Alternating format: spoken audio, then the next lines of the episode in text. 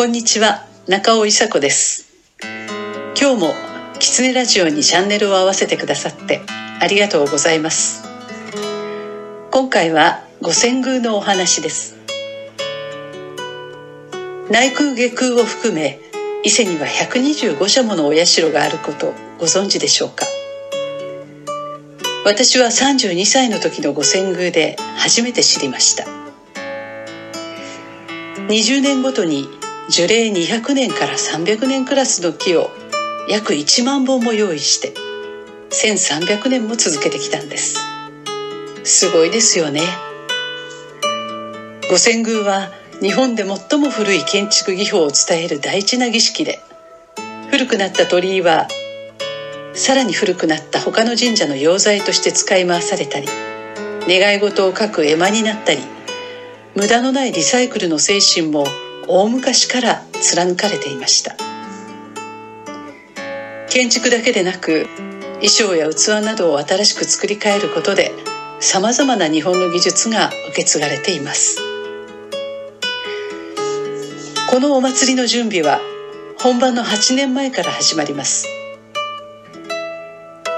最初に行うのは山口祭といって山の入り口で五千宮で使う木を選ぶためにこれから山に入らせていただきますという山の神様へのご挨拶です。山に入って神様のお社に使う木を選んで切り出して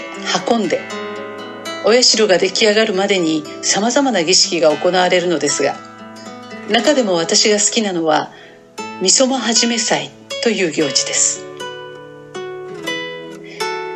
みそまはじめ祭とは内宮と下宮それぞれのご神体を収める器を作る神宮の中で一番大切な木を切るお祭りです。内宮用と下宮用の木はこの時は樹齢300年の材で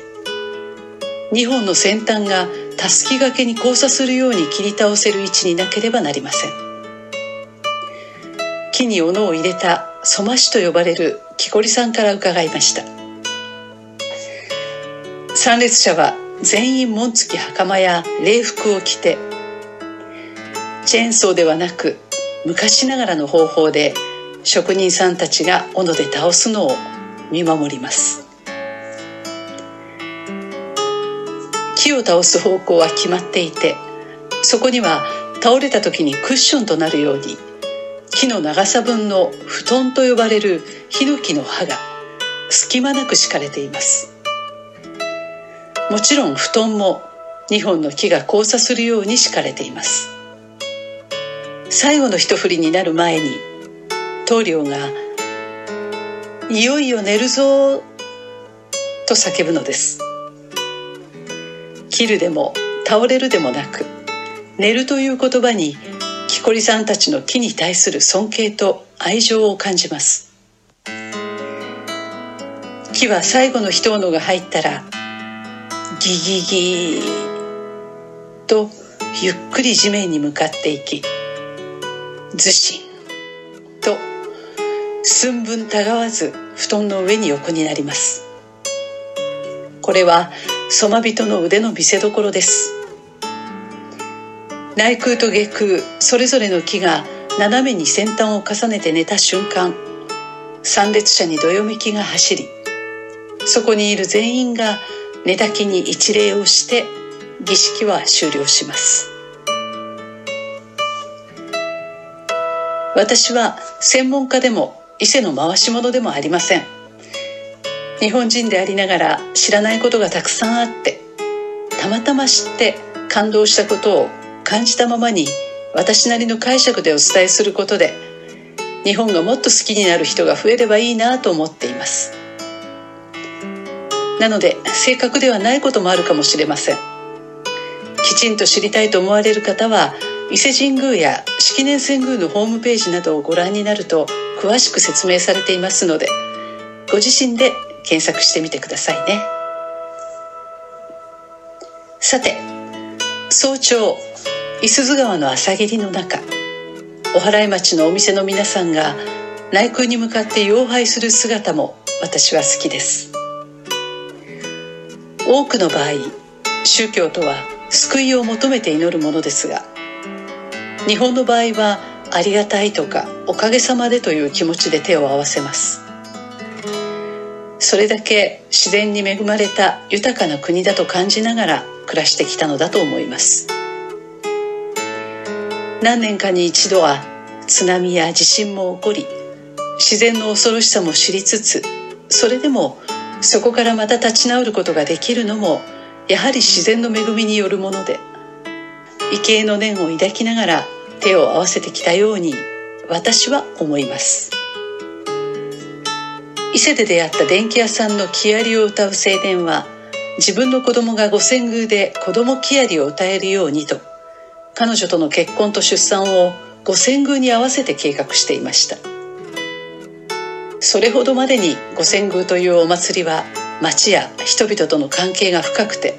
お祭りによって生き生きと自分の役割を全うして暮らしの中で日本の文化を伝えているのが素晴らしいと思いました。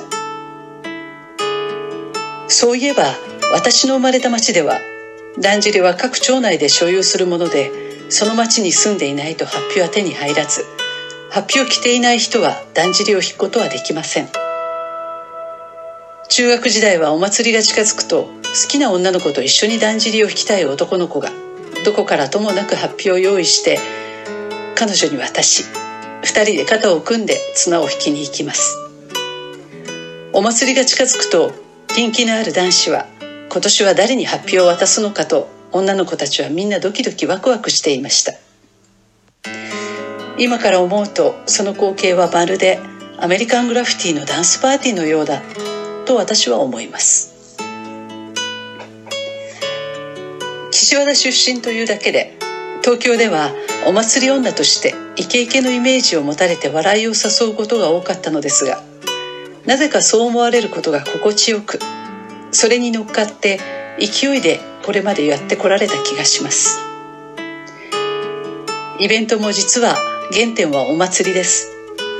お祭りが人を集め動かし日常から解放される空間を作ります。過去と未来をつなげるのもお祭りの重要な役割だと私は思っています。五千宮から8年後世の中はミレニアムの年2000年を迎えます。この年に私の人生の転機となる森づくりのための鎮守の森チャリティーコンサートを明治神宮で開催します。これを機に翌年2001年 NPO 法人鎮守の森を設立します。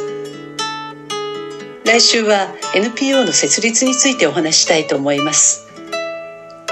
今日もキツネラジオにお付き合いくださりありがとうございました。キツネラジオは毎週月曜日に更新の予定です。チャンネル登録をして来週も聞いていただけると嬉しいです。それではまた。